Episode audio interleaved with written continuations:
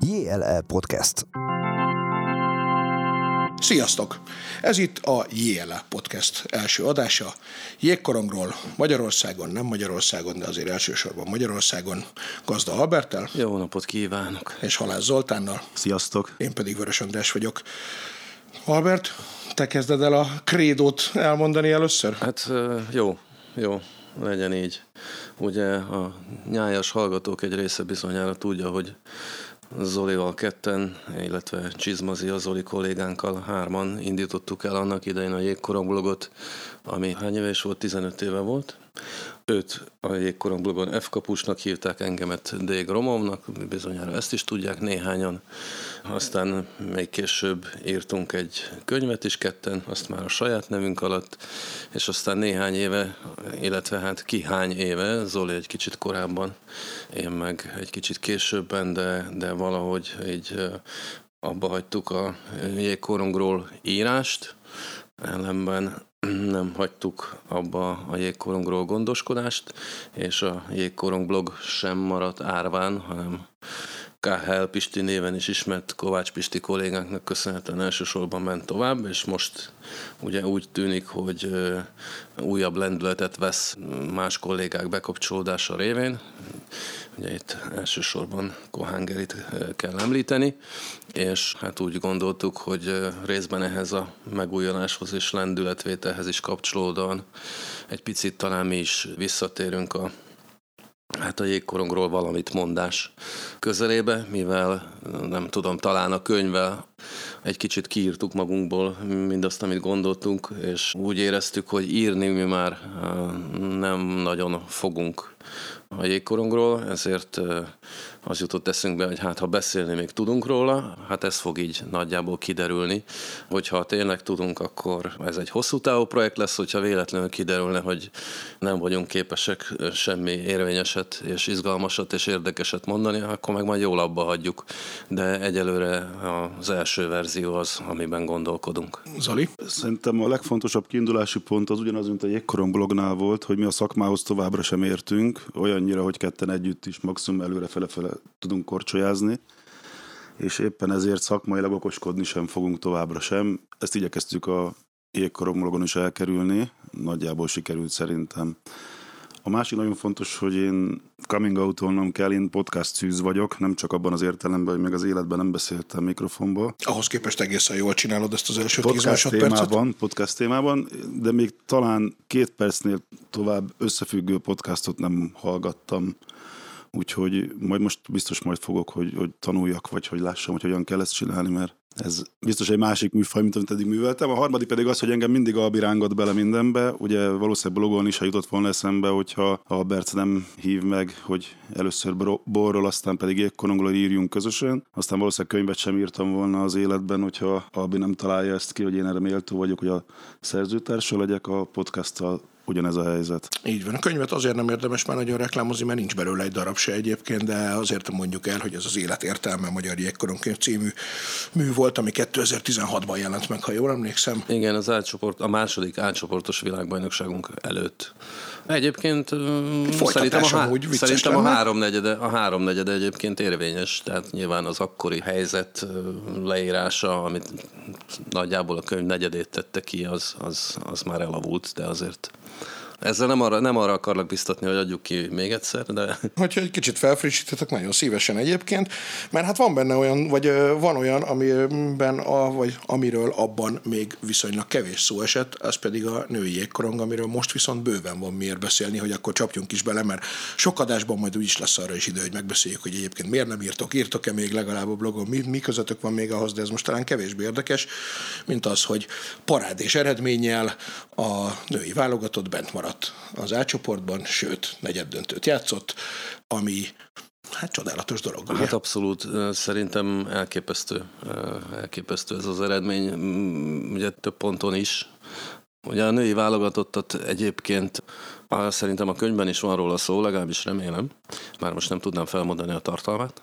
Viszont a blogról azt, azért azt el kell mondani, hogy a női, női jégkorongot a, a nem kis részben egyébként a már, már egyszer már említett KHL Pistének köszönhetően a női jégkorongot azt ugye szinte az elejétől figyelemmel kísértük, a korosztályos válogatottnak a az eredményeit is, amely ugye annak idején feljutott szintén az átcsoportba, szintén a, a tíz legjobb közé, és ezt végig, végig dokumentálta a blog, tehát ilyen értelemben nyilván a három évvel ezelőtti feljutás sem ért bennünket teljesen váratlanul.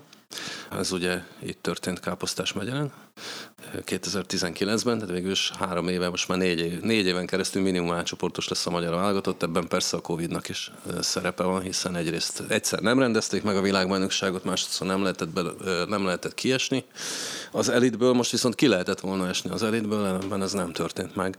És hát egészen, egészen elképesztő eredmények születtek, azért nyilván a, talán a csehek elleni vereség az, ami hát mondjuk úgy, hogy sima volt, vagy mondhatjuk úgy is, hogy bár ez talán egy kicsit dehonestáló, hogy papírforma volt, mármint a különbség miatt, de az, hogy a németeket ugye meg tudta verni a magyar válogatott, és különösen az, hogy a svédektől pontot tudott szerezni, és még különösebben az egyébként, hogy a finn válogatottal egy helyosztón szintén eh, hosszabbításos vagy túlórás meccset tudott játszani. Bocsánat a közbevetését, gyorsan elmondjuk az eredményeket, hogy aki esetleg nem követte végig, kezdődött azzal, hogy Németországot vertük meg ugye 4-2-re. Németországot megvertük, aztán a svédektől kikap, de hogy a svédektől, Dána. aztán a, nem, hát előbb a csehektől, ja, aztán, a, aztán sajnos a dánoktól is kikaptunk, ott ugye egy picit rezegni kezdett a léc, és aztán jött a svédek elleni pontszerzés. Ott 2-3 lett a végeredmény. 3-2 lett, így van. Mármint 2-3 lett hosszabbításban, de az a pont az, az ugye garantálta a bennmaradást, és aztán a német-dán meccs eredményétől függően tudott legjobb 8 lenni, ami ugye egy egészen drámai meccsen a németek a 0,1 vagy 0,2 másodperccel a vége előtt lőtték be a győztes gólt, és így esett ki a házigazda Dánia, és jutott nyolc közé a magyar válogatott. És bocsánat, egy másik közbevetés, mert hogy én akkor egész sokáig nézegettem, hogy hogy van ez a negyed döntős rendszer, mert hogy ugye nem az volt, hogy mind a két ötös csoportból jutottak be egyelő arányba, hanem... Igen, hát most ugye a női jégkorongról, hogyha ebbe bele akarunk menni, akkor azt még egy picit tudni kell, hogy a női jégkorongban viszonylag nagyok a különbségek. Mármint, hogy a közvetlen elit, ami igazából két csapatot jelent, és a, mondjuk úgy, hogy a, a, a második szint vagy a második lépcsőfok között. Tehát ezért van az a, a női jégkorongban, hogy a világbajnokságon a csoportbeosztás az nem úgy néz ki, hogy két egyforma csoport van, mint mondjuk a férfi mezőnyben, mert annak nem biztos, hogy túl sok értelme lenne, hogyha csupa 12-1-es meccset játszana mondjuk Kanada vagy az Amerika Egyesült Államok, tehát hogy az ő szintjük egy egész más, hogy ott a női jégkorong sokkal korábban kezdődött, mint akár Európában egyébként, tehát ugye számukra nem, nem csak Magyarország mondjuk így, hogy nem ellenfél, hanem nem tudom én, a Svédország vagy Finnország sem igazán, vagy, vagy csak megszorításokkal, bár ugye pont a finneknek azért voltak nagyon komoly eredményeik is, például az előző világbajnokságon. Szóval ezért van az, hogy az öt erősebb külön csoportban játszik, és az öt úgymond gyengébb külön csoportban játszik, a világranglista helyezéstől függően, és a B csoportból a legjobb három lesz negyeddöntős, és hát ezen a világbajnokságon ugye az utolsó eset ki, de ugye ez is időnként változik, alapesetben két kieső szokott lenni. Na szóval az a lényeg, hogy talán az előbb nem mondtam végig, tehát ugye a, a negyed döntő után ugye volt még egy, még egy, még egy meccs a magyar válogatottnak éppen a, a, az egészen kiváló játékerőt képviselő finnekkel szemben, vagy a finnek ellen a ötödik helyért, vagy hát a ötödik, hatodik helyért. És itt is ugye 0-2-ről 2-2-re sikerült visszajönni, és csak túlórában elbukni, tehát itt is volt még egy ilyen plusz bónusz pontszerzés. Szóval teljesen egyértelmű szerintem, hogy ez a magyar jégkorong történetének a legnagyobb sikere, hogyha azt nézzük. Most, ahogy az előbb arra ki is tértem, ki is tértünk, azért a női jégkorong egy más szintet képvisel, mint a férfi jégkorong, ugyanúgy, ahogy mondjuk a női vízilabda is más szintet képvisel, vagy már, pláne más szintet képviselt 20 vagy 30 évvel ezelőtt, de ettől még ez, ez baromi, baromi rendben van. És ettől még ez ennek a, ennek a generációnak, amit mondjuk Gaspar is vannék, vagy, vagy Huszák Alexandráék jelentenek, és már az utánok következő generációnak is a, hát nem is tudom, jól megérdemelt jutalma, vagy jutalomjátéka lett végül is ez a világbajnokság. Ugye tavaly kiesett volna egyébként a magyar válogatott, hogyha van kieső, hát most nem esett ki, és nem, hogy nem esett ki, hanem egészen hős teljesítményt nyújtott. Egyébként hát csodálatos módon ugye Pet Cortinával a padon, akinek a méltatását most már átengedném Zolinak tényleg. Annyit még hadd kérdezzük meg, hogy végül aztán hányadikok lettünk? Mert hogy a 7-8 már nem volt meccs. Hát, hát, hát, hát őszintén szóval én most ezt nem tudom megmondani, hogy most hetedik vagy nyolcadik, de ez talán sokkal fontosabb a mai talán már mindegy is. Két helyet léptünk előre a világranglistán, és kilencedik helyen áll a magyar női jégkorong a világranglistán. Azt fontos megjegyezni Albert mondandójával kapcsolatban, hogy a csehek, akiktől ilyen súlyos vereséget szenvedtünk végül világbajnoki harmadikok lettek Igen. nagyon nagy meglepetésre az alsóházból indulva. A döntőt pedig ugye Egyesült Államok és Kanada játszotta, és ki nyerte? Kanada, Kanada, nyert, Kanada nyerte. Egy góllal nyert, kettő egyre. Úgyhogy a csoportkörbe egyébként az amerikaiak nyertek még, ezért játszottunk velük egyébként a negyed döntőt. A női jégkorong újkori történetével kapcsolatban a jégkorongbolok szerepét említette Albert. Itt azért szeretném, hogyha néhány név elhangozna. A nulladik kilométertől vagyunk ott. Én emlékszem, hogy a Pesterzsébeti büfében ültem, amikor Gömöri Csaba felhívott a női válogatott új szövetségi kapitányaként, azt hiszem 2000, meg nem mondom, hogy 7-ben vagy 8-ban. Előtte egy-két évig annyira szétesett a magyar női ékonunk, hogy nem is volt válogatottunk. Súlyos vereségek után és Csaba Buzás Norbert, illetve Megyes Lászlóval együtt úgy döntött, hogy megpróbálják a romokon újjáépíteni ezt a csapatot. A víziójuk akkor is az volt, hogy ez a 95-96-os korosztály, amiből Albert is említett neveket, talán még Kis Simon Franciskát, német, német Ancsát és német Bernadettet mindenképp ide kell sorolni. Őrájuk élezték ezt a projektet annak idején, egy U18-as és egy felnőtt válogatottat vizionáltak. Akkor ezek a lányok még annyira fiatalok voltak, hogy a többségük az ifjúsági válogatottban sem játszhatott, mert van egy alsó korhatár, ami akkor talán 15 év volt, de lehet, hogy 14 év, és ez egy ilyen hosszú távú projekt, ami most érett be teljes mértékig. Persze nagyon komoly sikerek voltak, szintén német veréssel zárult U18-as átcsoportos VB-ben maradás volt az első ilyen világra szóló eredmény.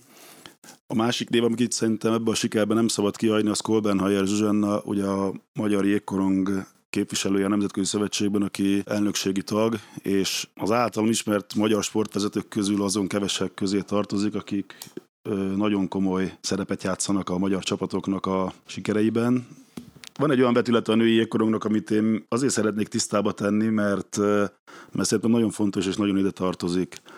Van ez a mondás, hogy ez, ez nem az a sportág. Tehát, hogy a női jégkorong nem az a sportág, mint a férfi jégkorong. De hát ez hülyeség. De nem, ez nem. Én ennek, nem? Nem, nem. Én ennek maximálisan igazat adok, de nem dehonestáló jelleggel, hanem meg is magyarázom, hogy miért gondolom, hogy másik sportág.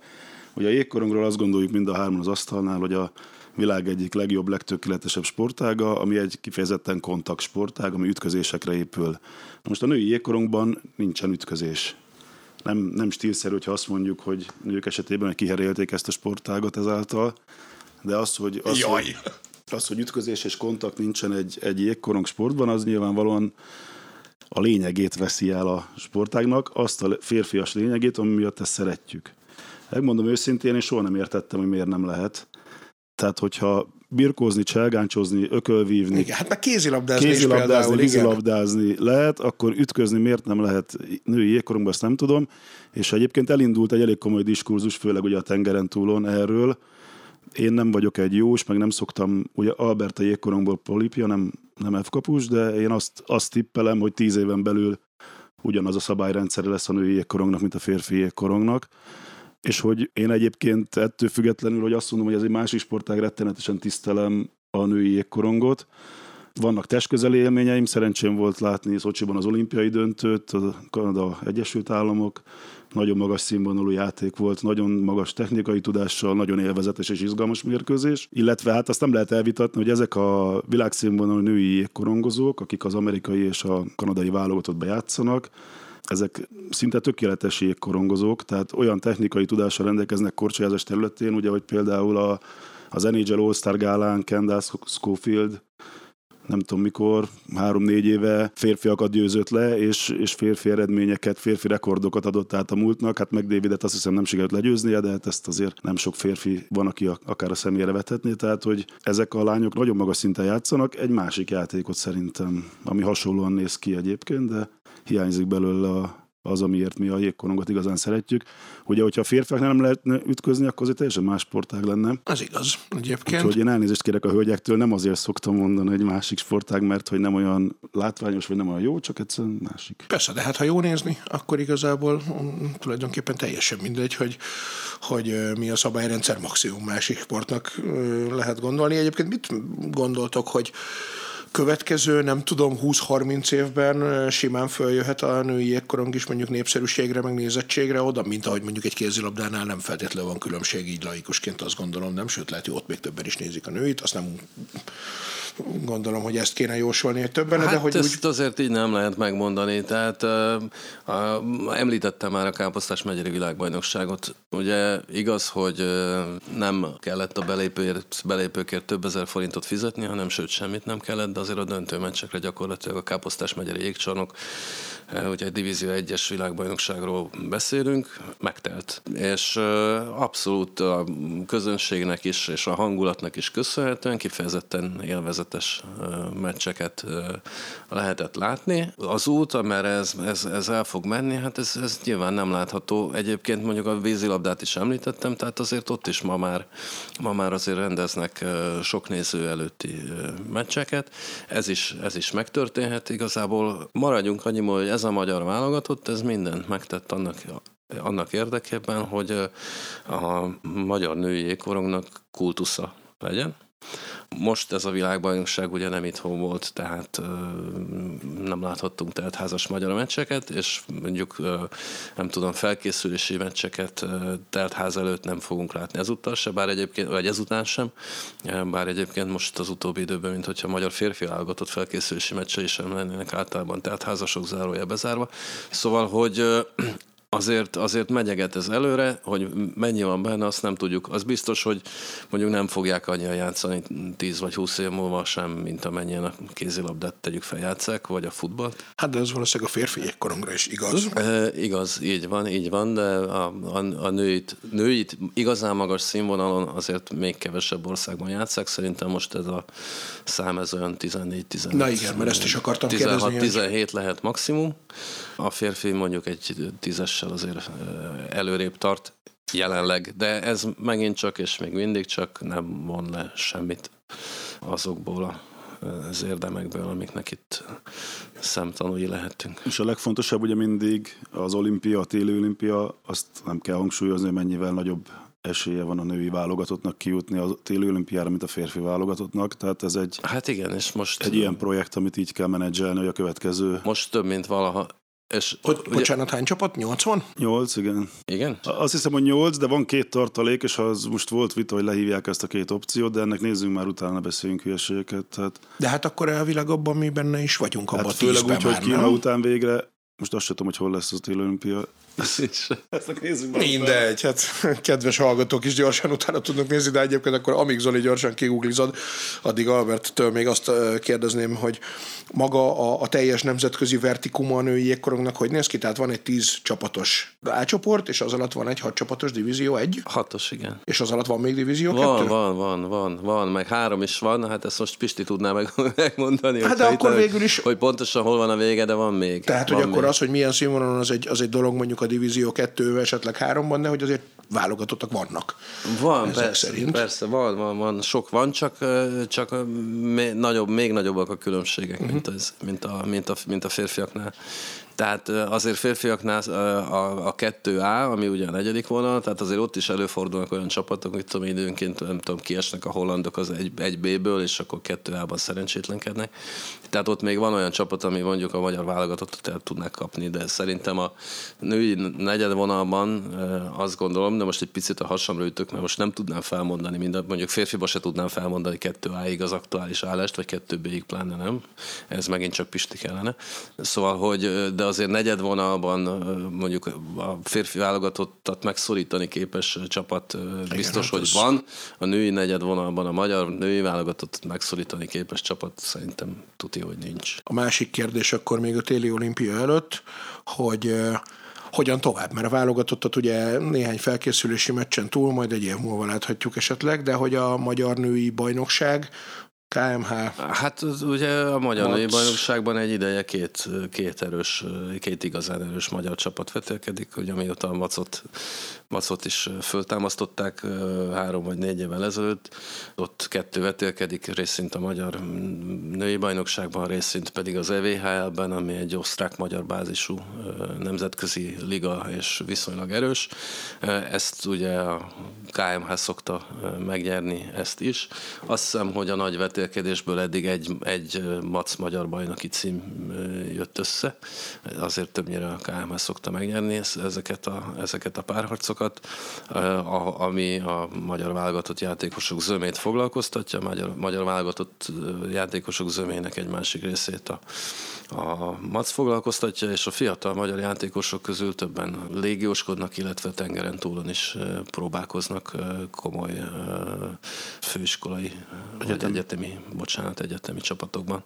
és akkor a női bajnokság az ugyanúgy indul hamarosan, heteken belül. Hát én pontosan meg nem mondom most a, a dátumot, Hát, de de- igen. de hát, hamarosan, persze, tehát, persze hogyha- egyébként az Erste Liga dátumot se tudom pontosan megmondani, 17-e? Most ugye 5-e, szeptember 5-e hétfő van, amikor ezt a beszélgetést felvesszük, az szerintem jövő pénteken indul, ha minden igaz, és akkor igazából a női meccsek is a mondtam, 15 tüskecsarnokban alapvetően. Hát mikor, hogy nem feltétlenül, azért női meccseket játszanak a sátorban? tüske sátorban is, így van. Játszanak női bajnokikat olyan helyszíneken is, ahol a közönségnek azért nem sok esélye van.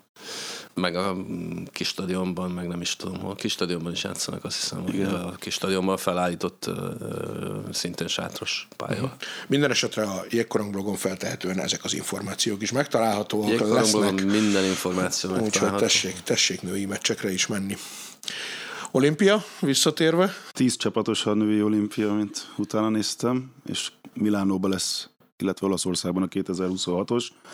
Ez azért rossz hír, mert egy rosszabb csapatot elénk fognak tenni az olasz válogatottat, ugyanúgy, hogy Kína volt a legutóbbi vb n Nyilván nagyon komoly kérdés, hogy mi lesz az orosz válogatottal addig, de hát azért nagyon reméljük mindannyiunk és a sport érdekében is, hogy addigra rendeződik minden helyzet, és ők is szerepelhetnek az olimpián. Ami még nehezebbé teszi a dolgunkat. igen, de hogy ott a válogatás, tehát az, hogy ki indul, az világranglista helyezés? A világranglista vagy? helyezéstől függős elejtezőkkel, ah. igen. Hat hely van rögzítve, nem? Elég sok hely van rögzítve, alig van kiadó. Talán múltkor pont há, igen, három hely volt Három kiadó. biztos, hogy kiadó szerintem, Igen, hát és akkor ugye múltkor egyébként. Dánokkal múltkor az utolsó lép, nem a csehek, az utolsó lépésig eljutottunk a Peking előtt is, ahol a csehek ellen kellett volna, vagy hát a csehek, Csehországban zajló utolsó selejtező körben kellett volna tovább jutni, és ez nem sikerült, de hát mint látjuk egy későbbi világbajnoki bronzérmessel szemben nem sikerült ezt kivívni.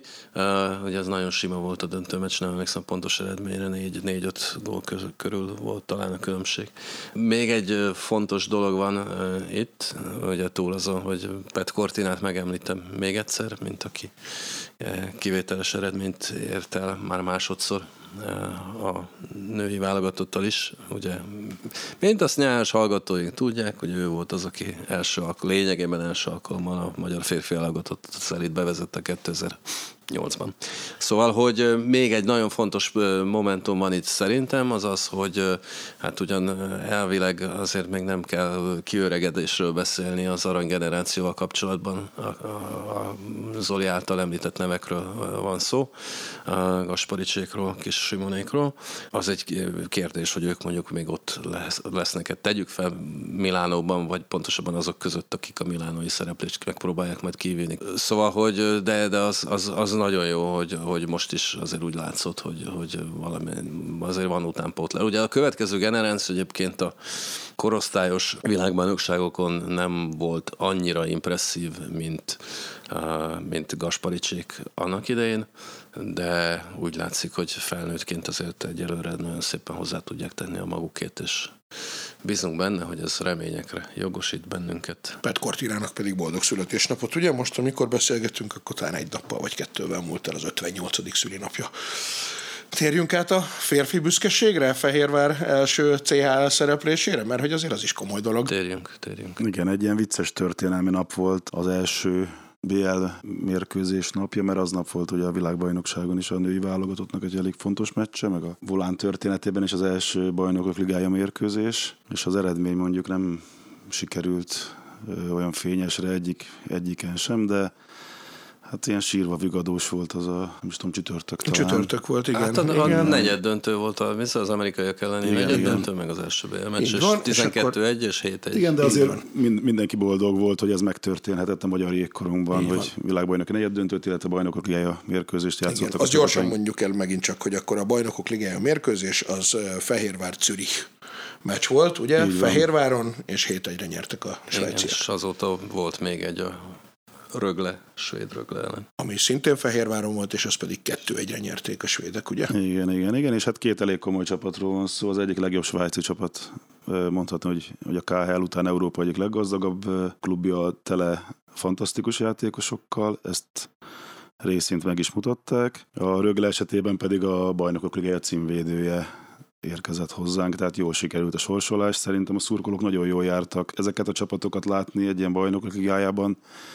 Szerintem sokkal, sokkal érdekesebb, mint egy esetleg egy középkategóriás német, vagy egy, egy erős francia, aki, akik ellen lehet, hogy jobb eredményt érünk el, de így azért tényleg a, azt mondhatjuk, hogy Európa krémjével találkoztunk. És mennyivel jobb, mennyivel jobb ilyen meccseket látni, mint egyébként mm, sima felkészülési meccseket a szezon előtt. Azért a jégkorunkban a bajnokok ligája mm, első szakasza az lényegében a felkészülésről szól a szezonra, Így van. és hát azért mm, ezek mm, nagyobb kihívást jelentenek, és vélhetően jobb felkészülést jelentenek, vagy izgalmasabb felkészülést, vagy tanulságosabb felkészülést, És mint hogyha sima felkészülési vagy edzőmeccsekről lenne szó. És mindenképp sokkal látványosabbot is. Egy kicsit itt is leragadunk annál, hogy hogy működik itt a lebonyolítás, hogy hány csoport van, aztán hova lehet innen tovább jutni, és, és mi történik, vagy ezt is googlizni kellene addig? Hát a vége az, hogy meg lehet nyerni a bajnokok Igen, ligáját. ez Az, az, biztos, hogy, az biztos, hogy a, a nyolc csoportból, hogyha jól számolok, csoportonként két csapat jut tovább, tehát ez nem lesz könnyű. A, a Rögle és a, a Zürich jelenlétében a negyedik ellenfél az ugye a lengyel Krakó. Tegyük hozzá, hogy akkor megverte a Zürichet a második mérkőzésén. Igen, és az első meccsén is egész jól állt a Rögle, mondjuk a Röglével mi is Igen, nagyon jól látunk, de azért a eh, Krakó ellen, eh, hát hogy is mondjam, nyilván nem kötelező a pontszerzés vagy a győzelem, de azért talán jobban bízhatunk benne, vagy eh, inkább remélhetjük, És és akkor- hogy ez összejön. Onnantól egyenes kieséses. Onnantól egyenes kieséses szakasz van, igen. Hát úgy van, azt hiszem, hogy négy meccs van a felkészülési időszakban, a többi meg már szezon közben, és uh-huh. valamikor télen jutnak el az arra hivatottak a döntőig. Most ugye legyünk őszinték, azért a Fehérvárt nem várjuk így az első szezonjában a döntőbe, ugye már az is nagyon szép dolog, hogy sikerült idáig eljutni, ez ugye még soha egyetlen magyar csapatnak sem sikerült. Ez mind ez nem is olyan egyszerű, mert ugye a Erste Liga csapat például a lengyelekkel ellentétben nem kapott szabad kártyát soha. A Volánnak kellett ehhez ugye alapszakasz harmadiknak, illetve, illetve ebel döntősnek lennie, hogy nem, igazából nem magyar csapatként, hanem Mhm. az osztrák bajnoki, vagy osztrák bázisú nemzetközi liga szereplőjeként vívtak ki ezt a lehetőséget most először kalapokat le.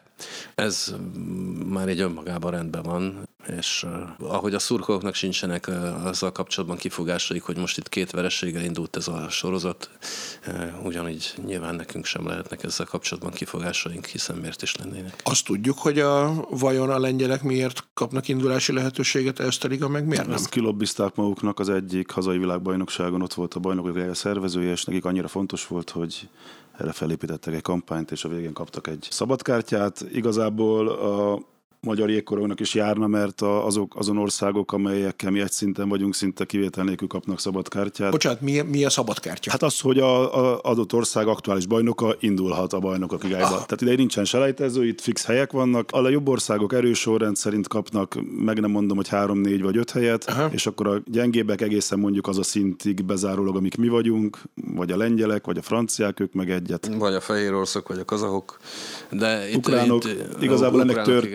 Történelmi okai vannak, szerintem nem voltunk nagyon élesek akkor, amikor indult az a sorozat, és akkor nem annyira... Én úgy tudom, hogy voltak évek, amikor kaptunk mindenféle ígéreteket, hogy majd esetleg, meg majd így, meg majd úgy, aztán ezeket az ígéreteket nem tartották be, szóval azért elég hogy is mondjam, hát nem egy, nem egy szigorú, minden részletre kiterjedően kidolgozott mechanizmus alapján működik a bajnokok ligája, és ugye nem is feltétlenül a bajnokoknak a ligája ez, hanem a bizonyos top, európai top hoki országoknak a ligája voltak éppen, ahol ugye más csapatok úgy indulgathatnak, és történnek különös húzások, például mit tudom én, most már nem emlékszem, hogy melyik csapat, kazak csapatot, ami megnyerte a a, hogy hívják a másikat, kontinentális kupát, tehát azért, ami ugye elvben automatikus BL indulást ér, de pusztán azért kipakolták a kazak csapatot a mezőnyből, mert a többiek úgy érezték, hogy ők nem akarnak, nem tudom, Pavlodárba vagy hova utazni, vagy Kosztanájba. Szóval, hogy nem biztos, hogy itt ebben a mm, sorozatban minden olyan csodálatos, de ettől még a Fehérvár eredménye az teljes mértékben rendben van. Meg, nem, hát Zoli említette is, tehát azért az elég abszurd, hogy mondjuk a világranglistán mindig mögöttünk tartózkodó lengyelek, vagy még inkább mögöttünk tartózkodó ukránok kapnak egy szabadkártyát, az Erste pedig nem kap szabadkártyát. De... de hát lehet, hogy most pont az a pillanat van azzal, hogy végre van magyar csapat itt, amikor úgy kicsit ez fókuszba kerül, hogy de hogy van egy ilyen, és hogy lehet, hogy most pont ez egy jó apropó lesz arra, hogy előbb-utóbb kiverekedjük. Hát hogy... korongot azért is szeretjük, mert itt mindig minden megtörténhet. Itt például a bajnokok ligájával kapcsolatban nagyon fontos, hogy ezt nem a Nemzetközi Szövetség szervezi, hanem egy, Igen, ez egy független szervezet, amit csapatok és országok képviselői hoztak létre, és ennek a szerves fejlődése is nagyon érdekes, mert az elején, a sorozat elején ez egy nagyon komolytalan valami volt. Először próbálták persze nagyon komolyá tenni, de a csapatok nem voltak érdekeltek abban, hogy szezon közben hétközi meccsekkel rakják tele a, a versenynaptárat. Ugye a jégkorong versenynaptára alapvetően nagyon eltér az összes többi olyan labdásportág versenynaptárától, ahol bajnokok ligáját szerveznek. Jégkorongban rengeteg mérkőzés van egy kézi, kézilabda bajnoksághoz, vagy labdarúgó bajnoksághoz képest, tehát nem lehet megtalálni azt a szabad uh-huh. időpontot, amikor mondjuk egy ked csütörtök vasárnapi ritmusba még beleférne egy bajnokok ligája meccs. Úgyhogy ezért jöttek rá arra, hogy gyakorlatilag a, a felkészülési időszakot turbozták föl egy bajnokok ligájával, és ezért is van a, a csoportmeccsek nagy része a felkészülés során. Ez viszont így már elkezdte elég jól érdekelni, elég komolyan érdekelni a nagy csapatokat, és, és komolyan is veszik. Én... És vannak olyan országok, ahol, ahol teltházas meccseket játszanak, nem csak Hozzá kell tenni, hozzá kell tenni hogy azért a presztízse mindenhol alacsonyabb, mint a hazai bajnokság, tehát a komoly országokban. Igen, ezt akartam mondani, hogy azért ez még nem a focis BL szint, ami már fölülírja a hazai bajnokságokat minden érdeklődésben. Igen, igen, nekem szerencsém, ami a BL-t nagyon szeretem valamiért, nem tudom, az ilyen kis nőnökém, és elég sokat jártunk, és egy, egy cseh bajnoki meccsre nehezebb jegyet venni, mint egy csehországi bajnokok ligája meccsre. Ugyanez igaz Svédországban is, hogy ott is viszonylag ritkán van tele a lelátó egy BL meccsen, kivéve a végén már nagyon komolyan veszik, tehát ott az elő negyed döntőtől beleállnak, mert azért ez egy nagy komoly presztízs, és már nagyon is örülnek, és hát a nem szokott meglepetés győztes lenni, meglepetés döntős szokott lenni, ugye a Red Bull Salzburg azt hiszem döntőbe került, hogyha jól emlékszem, a München került döntőbe, hát az is meglepetés, egyel kisebb, de meglepetés, de dönt, győztes még nem volt ilyen abszolút homály, most már valószínűleg nem is lesz. Értem. Két dolog jut még eszembe erről. Az egyik a említett lengyel jégkorong, illetve a, a, a Krakó csapata, ahol ha jól olvastam, akkor ráadásul többnyire lengyelekből álló sor vitézkedett nagyon, hogy ez vajon ez, ez, ez hogy lehet? Tehát, hogy egy elvileg gyengébb bajnokságnak, elvileg gyengébb játékosai, akiket válogatott szinten is azért mm, többé nem jól olvastam. Vagy nem jól olvastam? Hát a, egy chatben írta valaki, amikor éppen ment a meccs, hogy nézd meg, hát az első sor csak lengyelekből hát áll, és ők ütik a gólt, vagy a lengyel, én, én, úgy tudom, hogy a lengyel bajnoknak legalább annyi légiósa van, mint a volánnak, de ezt is ki megnézhetjük gyorsan, tehát ők azért komoly légiós állományuk van. Az, hogy éppen az első sor hol van nevezve. Arról ne, ja, hát egyet nem mondtunk, hogy azért az első magyar BL gólt egy magyar játékos lőtt. Igen, ezt akartam mondani. István személyében. Úgyhogy, úgyhogy mi is bemutathatunk a lengyeleknek ilyen produkciókat. A másodikat viszont pedig ki? A Zavarba folyton. Szombati Fehérvár gólt. Ha jól ejtem, akkor a Newell nevű srác Igen. lőtte, miután a kapus egy kicsit velünk volt. Oké. Az ellenfél kapusa. Amíg nézed, vagy amíg ezt nézed, mert tudok mást is közben, viszont akkor Alberthez fordulok azzal, hogy ami viszont még izgalmasabb, az pont ez a svájci dolog. Hogy vajon ott az, hogy ilyen magas szintre mm, került a jégkorong, mert hogy ott ugye azért nem hinném, hogy taóból, tehát nem gondolnám, hogy a svájci állam dotálja ezt az egészet, de mégis ugye azt lehet olvasni, hogy nem csak a Zürich, hanem talán ugye Genfbe ment most Bartalis Balázs, hogy ott is, tehát hogy az egész svájci bajnokság az tele van topjátékosokkal, amihez nyilván rengeteg pénz kell, viszont Svájc ugyanúgy egy kis ország, bár kétségtelenül roppant gazdag, de hogy ez egy ilyen sima piaci alapú, vagy egyszerűen ott valaki üzletemberek, vagy a liga úgy gondolja, hogy érdemes ebbe pénzt tenni, mert hogy mi lehet ennek a háttere vajon? Hát ezt én neked meg nem mondom, nem vagyok ennyire képben a svájci jégkorongot illetően. Ugye szurkolóként legfeljebb azt láttam, hogy a svájci jégkorong elkezdett fejlődni. Ugye sokszor szokták is emlegetni a svájci modellt, ami ugye mm, abból állt, hogy, hogy kanadai légiósokra támaszkodva kezdték el emelni a, a színvonalat. Mikor? 20-30 évvel ezelőtt, nem is Aha. tudom, nagyjából így nem évet, Nagyjából, nem, csak nem évszázadokkal, nem Aha. évszázadokkal ezelőtt. És hát ugye nem tudom, hát még 20 évvel ezelőtt is azért a, a svájci jégkorong azért az messze volt a, a Big Six-től, vagy a Big Seven-től, tehát a, a svájci jégkorong első igazán gigantikus sikere az ugye a 2003-as, 2013-as VB döntő. Ezüstérem, és azóta ugye volt még egy. Azt hogy ki teszi bele a pénzt, vagy ki, ki rakta bele a pénzt az itt utánpótlásba, vagy ki hozta ezt. Tehát ugye azért Svájc, ezt te is említetted, hát kis ország, de azért gazdag ország. Ahhoz cikkeket vagy tanulmányokat kellene olvasnom, hogy én most így pontosan képben tudjak lenni.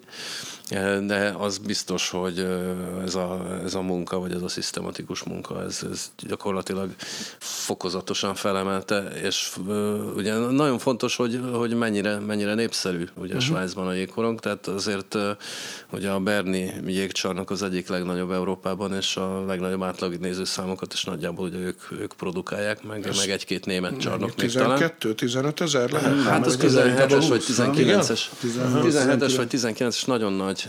Ugye volt szerencsénk a 2000 Ja, hát amikor a magyar válogatott is fenn volt ugye a 2009-es VB-n. Ez benne van a 2009-es könyvben is, hogy Albert megmentette Viktor Tihonov életét a lelátón, és ez ma, Átmen- majdnem szó szerint érthető. Na, mert leesett volna az egész? Igen, Igen, megtántorodott, Ó. és hátra esett, de megfogtam. És kértem utána egy autogramot Pistinek.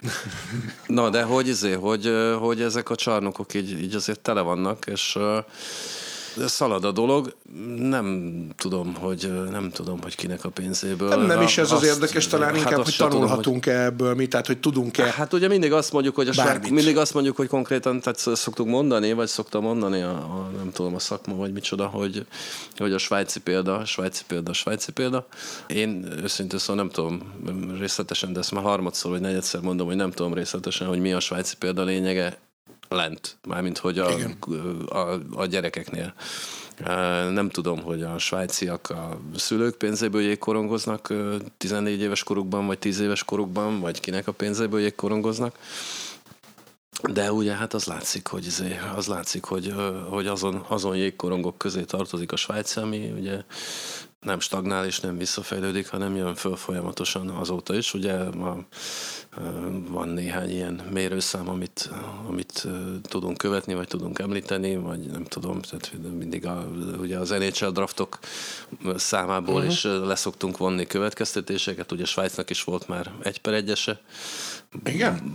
Persze, hát Nikó Hisi, meg, meg első köröse már sok. Persze a magyar szurkolók körében, magyar szurkolók körének bizonyos köréjében, olykor emlegetett haldokló szlovák hokit azért a svájci nem tudja felülmúlni, ugye az ideje draft után már egy per egy és egy per kettő azért az kemény. Igen, igen, mert hát ez mindig egy, mindig egy érdekes kérdés, hogy a legalább a hasonló méretű országok, mert ugye Szlovákia a hasonló méretű és nagyjából gazdaságilag is hasonló erő, de hát a tradíciók Hát persze igen, az- mások. az más. Svájcban ugye a viszont a csehszlovák- tradíció nem sokkal mélyebb, nyilván a pénz meg persze sokkal több. A csehszlovákiai korong az ugye régebről indult, és így a cseh és a szlovák is külön-külön mélyebb gyökérzetbe kapaszkodhat azért, mint a svájci. Tehát azért annak idején, tehát az én gyerek vagy ifjú koromban azért a svájci jégkorong az nem volt átcsoportos soha. Igen, és hát ezért érdekes a ez nekünk. NSK, NDK, sőt még Lengyelország, sőt még Románia is volt átcsoportos a 70-es, 80-as évek fordulóján, ha jól emlékszem, a román, ugye?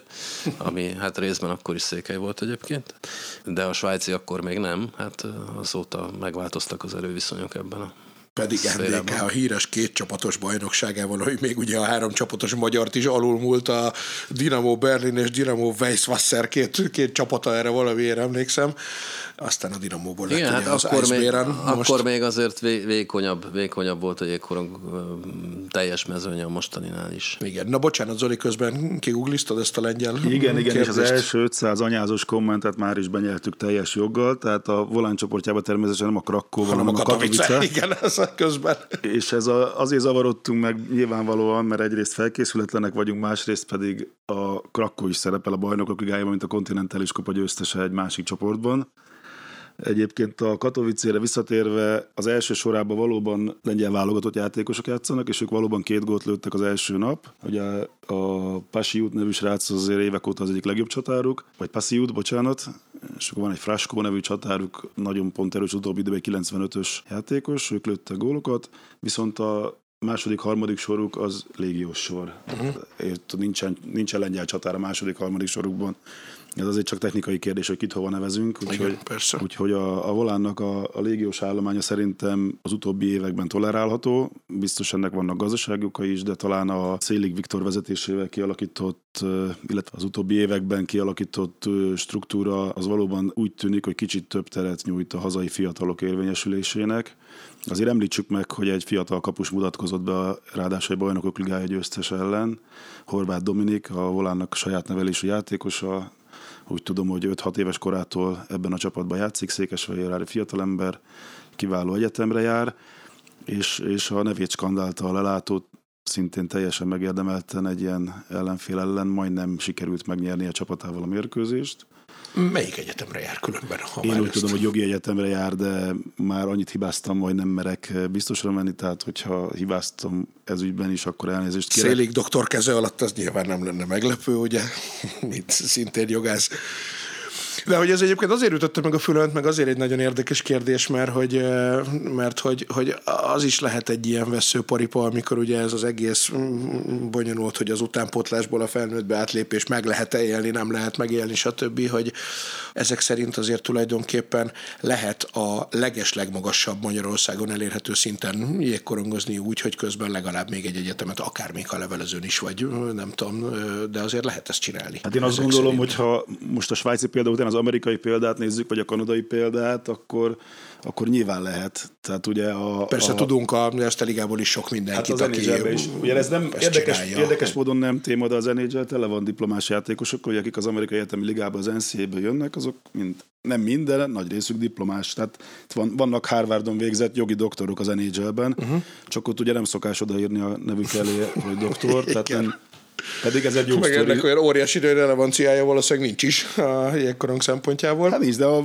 amúgy biztos jó pofa, nem? Tehát, hogy egy, egy Harvard jogi diplomád van. Ja, abszolút, csak ez melle- kicsit, kicsit olyan... keresel 8 millió dollárt évente. Igen, kicsit olyan, mint amikor a Facebookon tudod beleerőltetik néhányan azt a doktort valahogy az egyébként nincs rá rovat, de azért így valahogy beleírják a nevükbe, és így, de hogy ez itt, ha nem ügyvédi profilod van, akkor mit számít? Na mindegy. Igen, igen, de igen. közben meg nyilván tök fontos, hiszen eh, aki már 8 milliót keres egy évben, annak már nem feltétlenül kell a további megélhetésén gondolkodnia, de hogy mondjuk pont ez a magyar szint az, ahol viszont azért annyit soha nem fog keresni egy felnőtt játékos, és soha semmit ne kelljen csinálnia Igen, utána. hát ez kicsibe... Hát ha csak nem jut el az NHL-be. Hát ha csak. Igen. Szóval Debrecen Egyetem elkezdte ezt kicsiben, nyilván ez a magyar modell most per pillanat, ezen még biztos lehet faragni, meg biztos lehet javítani, de alapvetően én látom annak értelmét, hogy a ilyen sportolók a napi nagyon sok és kemény munka mellett valamit még csináljanak. Általában van is a srácokban igény, nem biztos, hogy a tanulás az, amit szintén megértek. Mindegy is az, csak hogy nem egy láb. Banállás. Hát igen, igen, igen. De hát az nem csak a... Lehet még videójátékozni is mellett. Igen, például.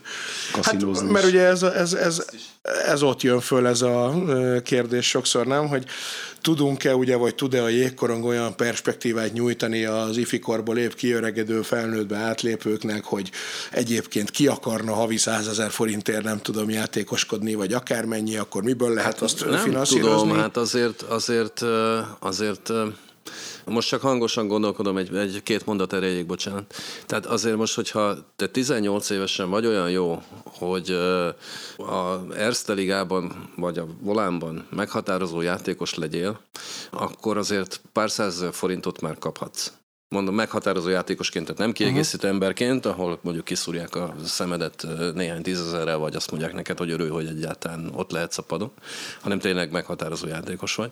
Na most azért 18-19 évesen azért nem lehet félmillió, vagy nem olyan könnyű félmillió forintos fizetést Persze. kapni úgy egyébként.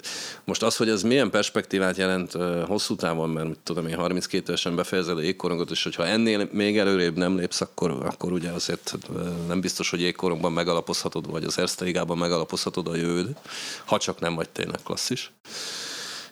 Az már egy másik kérdés, de Persze. azért ez, ez indulásnak, indulásnak nem rossz, hogyha tudod venni ezt az akadályt egyébként, ami tényleg a korosztályos hoki meg a felnőtt hoki között van, és ami a benyomásaink szerint, majd Zoli vagy megerősít, vagy megcáfol, vagy árnyal, azért az utóbbi években egyébként nőtt, mármint hogy úgy értve nőtt, hogy az akadály nőtt, tehát hogy, hogy uh-huh. azért a, az Erste Ligát is telepakolták az elmúlt években olyan légiósokkal, akik mellett nem olyan könnyű fiatalnak ö, tényleg pont per meccses játékos, vagy másfél pont per meccses játékossá válni az Erste Ligában sem.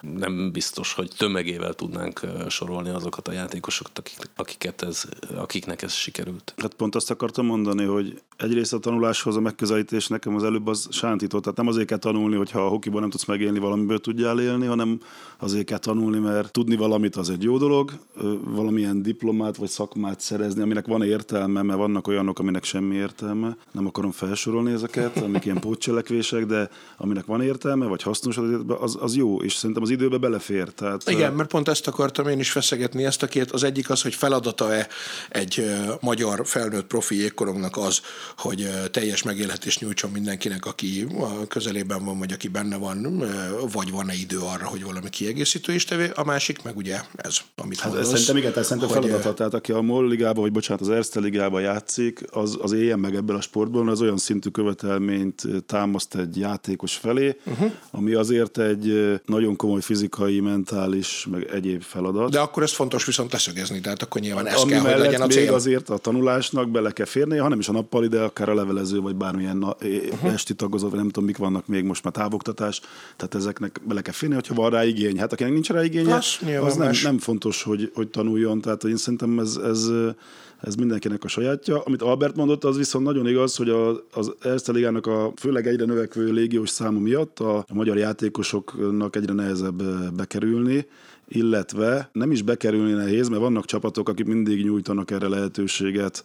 Ugye régebben is, meg most is voltak ilyenek, idén is lesznek ilyenek.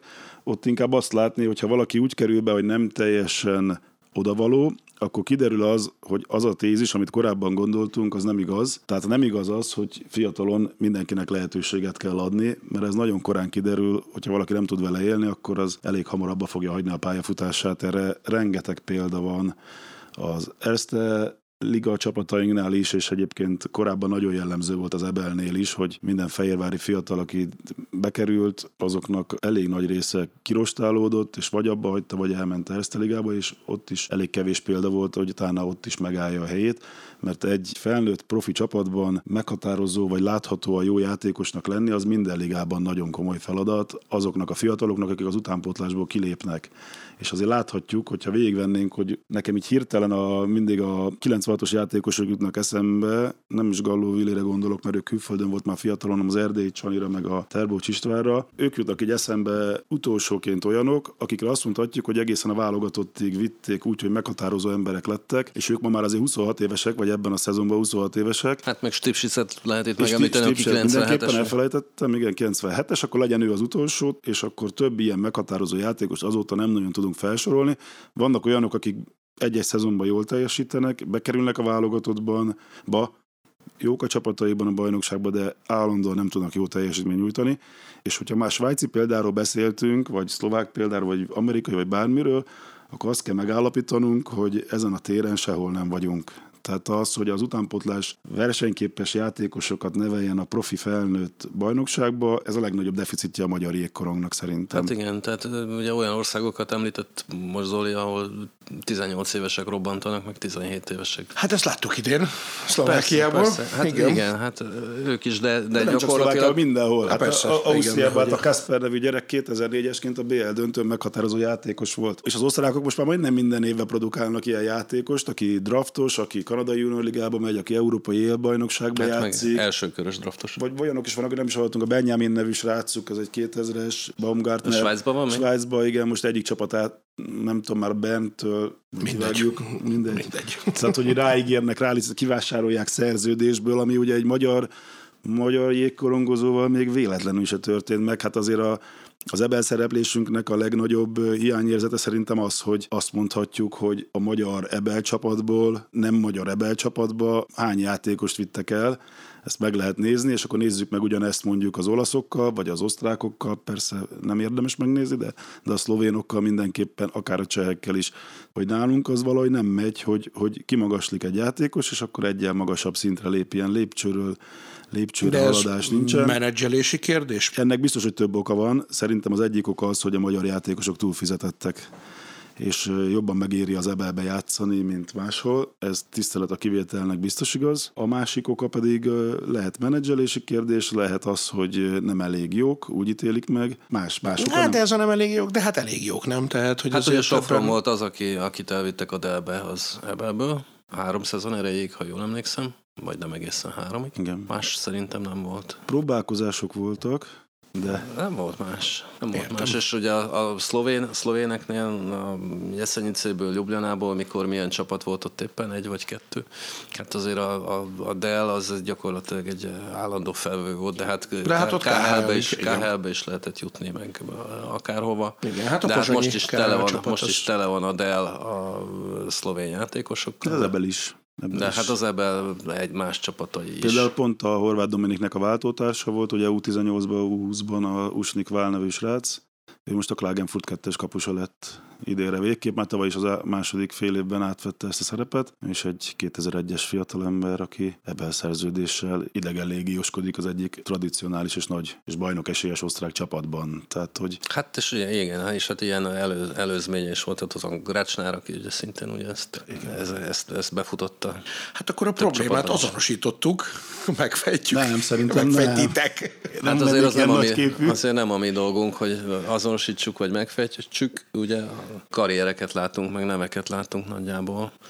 Mást nem látunk. De, de egyébként most akkor egy picit visszakanyarodva, és egy picit pozitív hangot megütve azért, azért ö, az, az, is, ö, az is dicséretes, hogy ö, a Volán ugye most már 10x éve ott van ebben a bajnokságban, és 10x éven keresztül úgy láttuk, hogy a volán potenciáljának a maximuma a minden harmadik alkalommal elérhető vagy elért negyeddöntő, és azért az idén sikerült kilépni ebből a ketrecből, vagy ebből a kutricából, és, és, és többre, lényegesen többre vergődni. Na és mit gondoltok, mi lesz, mi lesz a soron következő szezonban? Hát gondolom a cél a rájátszás. De hogy a keretből lehet arra következtetni, vagy lehet azt gondolni, hogy akár hasonlóan parádés Hát teljesítményt nem is tudom, én, nyújthatnak? én amen- amennyire én látom, nem látok se gyengülés, erősödés. Tehát De hát az jót is jelenthet, sőt, Ez jót is jelentett, persze. Most ugye nem szigorúan, szigorúan vett klubszurkolóként, ugye, ami a, engem a volánból, volánban a leginkább mindig az érdekel, hogy a magyar játékosok hogy teljesítenek ott. Ebből a szempontból is rendben volt az előző év. Ugye megint szóba lehet hozni, vagy meg lehet említeni Terbocsot, akinek ugye a Erste Ligában meghatározó játékosként szintet lépve sikerült a volánban, és ugye nem a mm, első számú klasszissá, de alapember és jó pontszerzővé válnia, tök jó. Legyen szintén más is ilyen hát ha lesz mondjuk ilyen típusú kiugrásra, talán nem lehet más játékostól számolni, de... Szeretem magamat megcáfolni, úgyhogy gyorsan Horváth Milán nevét bedobnám, aki egy nagyon tehetséges fiatal hátvéd, szintén saját nevelési fehérvári srác, aki tavaly a magyar hátvédek közül talán a legjobb teljesítményt nyújtotta a Fehérvárban, és berobbant a csapatba. Nála a következő szezon lesz a kritikus, mindig így szokott lenni, hogy az első nagy ugrás után a következő lépést hogy sikerül megtenni. Igen, meglátjuk, hát... meglátjuk. Azt láttam, hogy a szezon végére nagyon elfáradt szegénykém a, a világbajnokságra látványosan, ez biztos őt is nagyon marta. Én figyeltem is az arcát a lelátóra az egy-két hibája után, ami persze mindenkivel előfordul, csak egy hátvédnél, meg aztán kiemelten egy kapusnál nagyon látványos. Nagyon marcangolta ez. Szerintem fizikailag jobban fog már erre a szezonra felkészülni. Egy nagyon melós srác, és bízom benne, hogy, hogy hamar meghatározó tagjává tud válni a válogatottnak. Azért, ha már beszéltünk hiányokról, akkor a magyar válogatottban a hátvéd poszt továbbra is amiben brutális szegénységben szenvedünk nemzetközi szintű hátvédekben. Szükség van sok ilyen srácra, úgyhogy, úgyhogy hajrá előre hátvédek. Igen, most a volánra egy picit megint visszacsatolva itt is, de hát hogy a légiósok mellett azért nem sok játékosnak, nem sok magyar játékosnak van helye az első három backpárban. Tehát ilyen értemben nem lesz könnyű Horvátnak sem. De drukkolunk neki. Ugye, hogyha jól emlékszem, akkor nyolc olyan bekje van a volánnak most a keretben, akik az első három backpár Igen, most Tipi hál' visszajött, tehát most lesz két, két stabil magyar várhatóan. Igen, hát és ott van még ugye a Szabó Dániel, aki, aki a kazaksztáni VB-n már úgy tűnt, hogy alapembere lesz a válogatottnak egy kifejezetten jó klubszezon után, uh-huh. egy, sőt egy nagyon eredményes klubszezon után. Igen. Rengeteg pontot szerzett a 18-19-es idényben az ebelben, aztán tavaly viszont sokkal kevesebb. Tavaly nem sikerült, de hát jutott. mindig lehet fejlődni meg előre menni, javulni. A szezonra kérdeztél rá, Nekem az a meglátásom, hogy nem szoktam olcsó népszerűségre törni, most se teszem, hogy a tavalyi Ebel szezon volt az egyik legkevésbé erős szezon az Ebelben, mióta Volán játszik, abból a szempontból, hogy kinek milyen minőségű légiósai uh-huh. és milyen mennyiségű légiósai vannak. Ez a részben a Covid-nak köszönhető, részben a gazdasági helyzetnek. Idén én azt látom, hogy erősítenek jobban az osztrák csapatok. Uh-huh. Szerintem sokkal nehezebb dolga lesz a Volánnak ilyen kiugró teljesítményt elérni de az teljesen reális, hogy rájátszásba jut, és én azt gondolom, hogy magasra tette tavaly a lécet a csapat, de nem várhatjuk el, hogy minden évben döntős legyen. Ráadásul a döntőben nagyon szoros meccseket játszott a bajnokkal, akik néha nagyon komoly bajba voltak, szóval ez szerintem sokkal fontosabb, hogy ez egy olyan beltartalmi értéke rendelkező rájátszás volt, ami erről én nagyon őszintén mondom, hogy én álmodni se tudtam, nem gondoltam volna, hogy valaha magyar csapattól egy-másfél hónapon át ilyen tartósan, ilyen magas teljesítményt fogunk látni. Reméljük, hogy ez így lesz ebben a szezonban is. Mikor kezdődik az Ebel, vagyis Ice Hamarosan az is most nyilván néhány héten, szeptember vége felé valamikor, nem? Közepén. megnézitek közepén.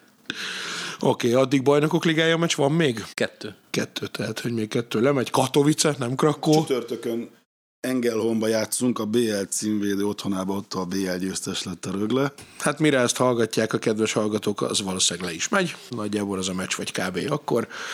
Hát figyeljük, akkor egyrészt. Aztán nem sokára ezt a liga kezdés is van, szerintem mire legközelebb halljuk egymást, addigra pont az is megtörténik. Szerintem köszönjük meg a figyelmet az első adás végén. Köszönjük. Köszönjük szépen. Köszönjük szépen Halász Zoltán és Gazda Albert. Ez a JLE, azaz Jó lesz ez podcast jégkorongról. Sziasztok! Ez volt a JLE Podcast.